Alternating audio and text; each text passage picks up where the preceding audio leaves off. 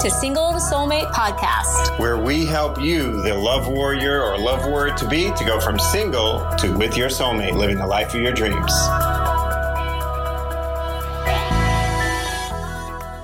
All right, well, let me go on record and say, like every human being in this modern cush world, that I wish that everything in life were easier. You know, but especially as I get older, man, I find that some things in life are much easier, mostly because I'm just less willing to tolerate BS. And also, some things are a little tougher because of, oh man, okay, that could be kind of long, but you know, getting older, stuff like that. So some things are tougher. But anyway, I'll just leave it with this. Such is life. All right. So anyway, I just wanted to say that, yeah, I wish thing, everything in life were easier. Hey, I'm glad that you're here. We are going to a great question today that we hear from lots and lots of people. Thank you, Lisa, for submitting it. And today's question, we explore what's really easier, what's really tougher, how can either help you out on your journey to go from single to soulmate. All right. So here's Lisa's question. Why do some people find their soulmates without having to do this type of intentional work? It seems so easy for some people, or am I making assumptions? Great question, Lisa. We hear this type of thing a lot, if not the exact same question. And I want to share a little quote you might have heard. All you see is the glory, but you don't know the story. So, what that means basically is that for some, it may look easy, but we don't really know the full story of what they did before they met randomly, quote unquote, in the grocery store or at work or something like that most of the time people don't know that they were taking certain steps. Most of the people haven't done the kind of research that Laura and I have done and really mapped out our experience back before meeting one another, diving into what exactly was Laura doing, stuff like that. So most people don't do that. They think, I don't know, it just happened. And usually what we find by asking a lot more questions is it didn't just happen. There's actually a proven path, which is the kind of stuff that we teach here and in our courses and programs. So now years ago, people would like find their mate and marry them at age 18 and then stay with them for like 65, 70 years. And that is super fabulous for them. And I got to say, I don't even understand that, man, because the thought that I had anything like a wise thought in my head at 18 or 20 or something like that is just like an impossible thing for me to think of. And so we don't have that experience. I can't really speak to that but our clients don't either because you know if they're meeting their sweetheart at 18 or 20 or something like that they're married and off you know living happily ever after so our people that we're talking to people like you lisa and people that are listening that you're listening right now to this podcast are people just like us like we are married divorced you know been around the block a few times and still like, oh my goodness, what's going on? So anyway, that's not our experience. People that like marry and stuff like that, really, really young. But here's another thing to consider times have really changed, right? So those folks that have been married for seven years, well, they got together in a very, very different time. And what I've found is that psychologists and researchers have found that single people today are less prepared than at any time in history to actually be in a happy and healthy marriage or partnership. Now, why might that be? So it's hard to say a definitive answer to that, but there are lots of theories. So I'm going to share with you our theory. It's really, it's like a lot of things. It's multidimensional. So in our Western culture, here in the United States of America, especially, we're living in a society that values work and money way more than love. I mean, Mother Teresa called the US the most loveless society she had ever seen. And with the really wonderfully evolving roles in the male female relationship, where men and women are questioning and in many cases tossing out old paradigms, and then like moving into and evolving into 21st century relationship roles. These are roles that they haven't seen before. They haven't seen them modeled growing up. And so the other thing is they don't really see them modeled for them around now in their personal life and definitely they're not seeing them modeled in mass media. I mean, are you seeing positive, loving relationships modeled in mass in the mass media? No, you're not, right? So all of that together really makes it harder. So you haven't had role models growing up. You don't see it around you in your personal life. You're not seeing it reflected in the media. So this makes it harder to complete that evolution which remember I talked about like you're tossing out old ideas, old paradigms.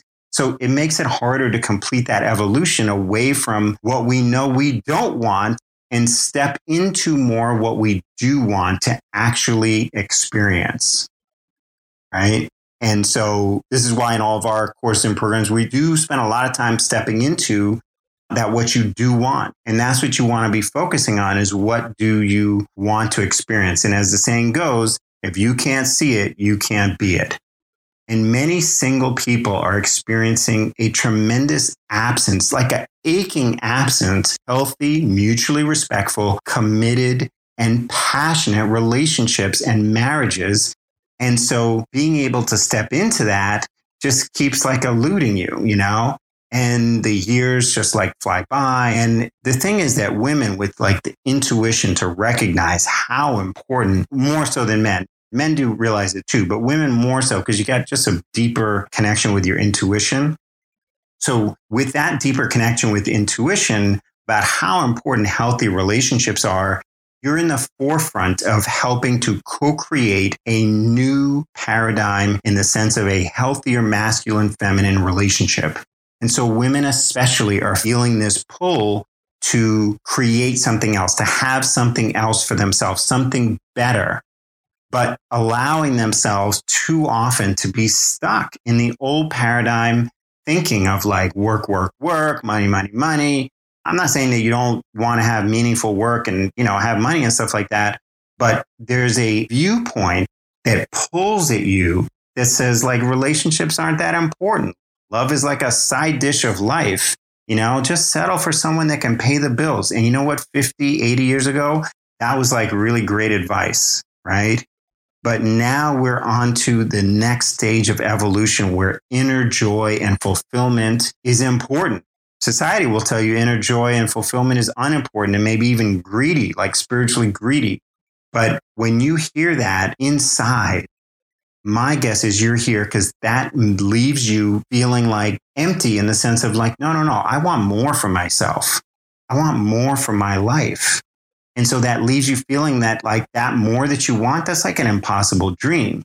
And what I'm here to say, what Laura and I both are here to say is that it's totally not an impossible dream. It's just not one that you're seeing very much around, which is, you know, I'm glad that you're here because that's what we're all about is helping you step into that thing that's certainly not impossible. That's what we live every day and not what we see our clients living.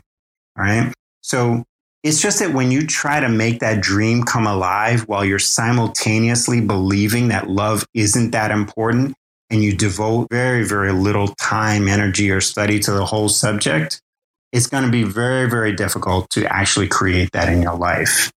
So, we not that long ago officiated a wedding and we talked to a couple who were guests at the wedding and they'd been married at age 20 married for over 65 years. They clearly loved each other and cared for each other. But what they also said was, you know, it wasn't always easy. They had some rough years and they wondered at times if they would make it. Now, this was a couple that you got to keep in mind, they were married in a totally different time than now. They loved each other then and they also value commitment. And now women and men have more choices than ever. I want you to focus mostly on women because as a woman now, you have more choices than you've ever had in all of recorded history about when and whom you'll marry, have kids with, or not have kids with, get an education, all of these type of things. And yet commitment by men and women is generally speaking valued less and less and experienced less and less in life. So it becomes harder and harder to get a committed relationship when you yourself are not that committed in your life to love. And what all that choice means for you is there is more responsibility for making the right choice for you. That's not pressure. It's just that you got a lot of choices, which is awesome. In the law, they say that with rights come responsibilities. So both people in a relationship have more rights and both people have more responsibilities as well the goal here isn't just getting into a relationship, is it? I mean, that's pretty easy, right? You can get into a relationship. But what's happening, what we find is that many women that resonate with what we're doing, they feel, I want to get into the right relationship, right? So getting into the right relationship for you, that does take some extra effort. That's just the reality of it. Because again, getting into a relationship, pretty easy. Getting into the right relationship where you feel loved, supported, adored, appreciated, all of those things, yeah, that does take some extra effort. And while, you know, sometimes that extra effort feels like something is wrong, I just want to say nothing could be further from the truth. What's really happening is it that you've been wanting a true love relationship, right? If that's what you've been wanting with like mutual respect and passion that doesn't fade and a commitment that's real and lasting, it isn't that, you know, other people are getting that it's your and you're not. It's just that in the past, a lot of times people didn't have such high expectations like your parents and grandparents. I mean, I'm not trying to diss our parents and grandparents and the other generations, but their expectations were different. Let's just say that. And so it was easier for them. And if someone has lower expectations, it's easier because they're getting into a relationship. So this is why we hear so much from the women that we work with that they've been like criticized in the past. Like, why are you so picky? Or like, forget about asking a question. Just have people tell them. Maybe you've heard this too. You're too picky. That's why you don't have a man. And all I can say to that is that, look, settling never works. At some point, you end up feeling resentful and unfulfilled. And what we've seen is that, like the women that have worked with us and attracted their soulmates, they universally say, and I'm so glad I didn't settle. And here's the other thing outside of that long, kind of deep answer there, the question was about why do some people find true love easily? You know, and I don't mean just like finding somebody and they get married and then they're divorced in five years. I mean like true love that will go on forever. Well, here's the thing. Some people are just lucky. You know, I wasn't that lucky. I had to put forth a lot of effort. So did Laura. You had to put forth a lot of effort. So even though we're always going to be open to luck, right? I'm sure you are too. Do we really want that to be our strategy? I mean, sadly, too many people, they sit back, they do nothing, they hope to get lucky. And then at the end of their lives, as they're growing old alone, you know, probably going to die alone, it's just like, oh, shucks, didn't get lucky. I mean, I don't think you want that. I know I didn't. I know Laura didn't. I know our clients didn't. It's like, it, it, compare it to this. Some people hit the lottery and they become millionaires overnight. But that's not really a wise financial strategy for our lives, is it? Playing the lottery? So, some stuff to think about. Just to wrap up, try not to think of it as easy for them and hard for you. Remember, we don't really know the full story. And why not reframe that extra effort as just this is my not settling energy. This is allowing my soul to be truly fulfilled energy. See, that's going to ultimately lead you to the right man for you. And you're going to both be happy that you didn't settle for Mr. Good Enough. All right. Lisa, I hope that was helpful. So thanks so much for listening. Have a great day or night.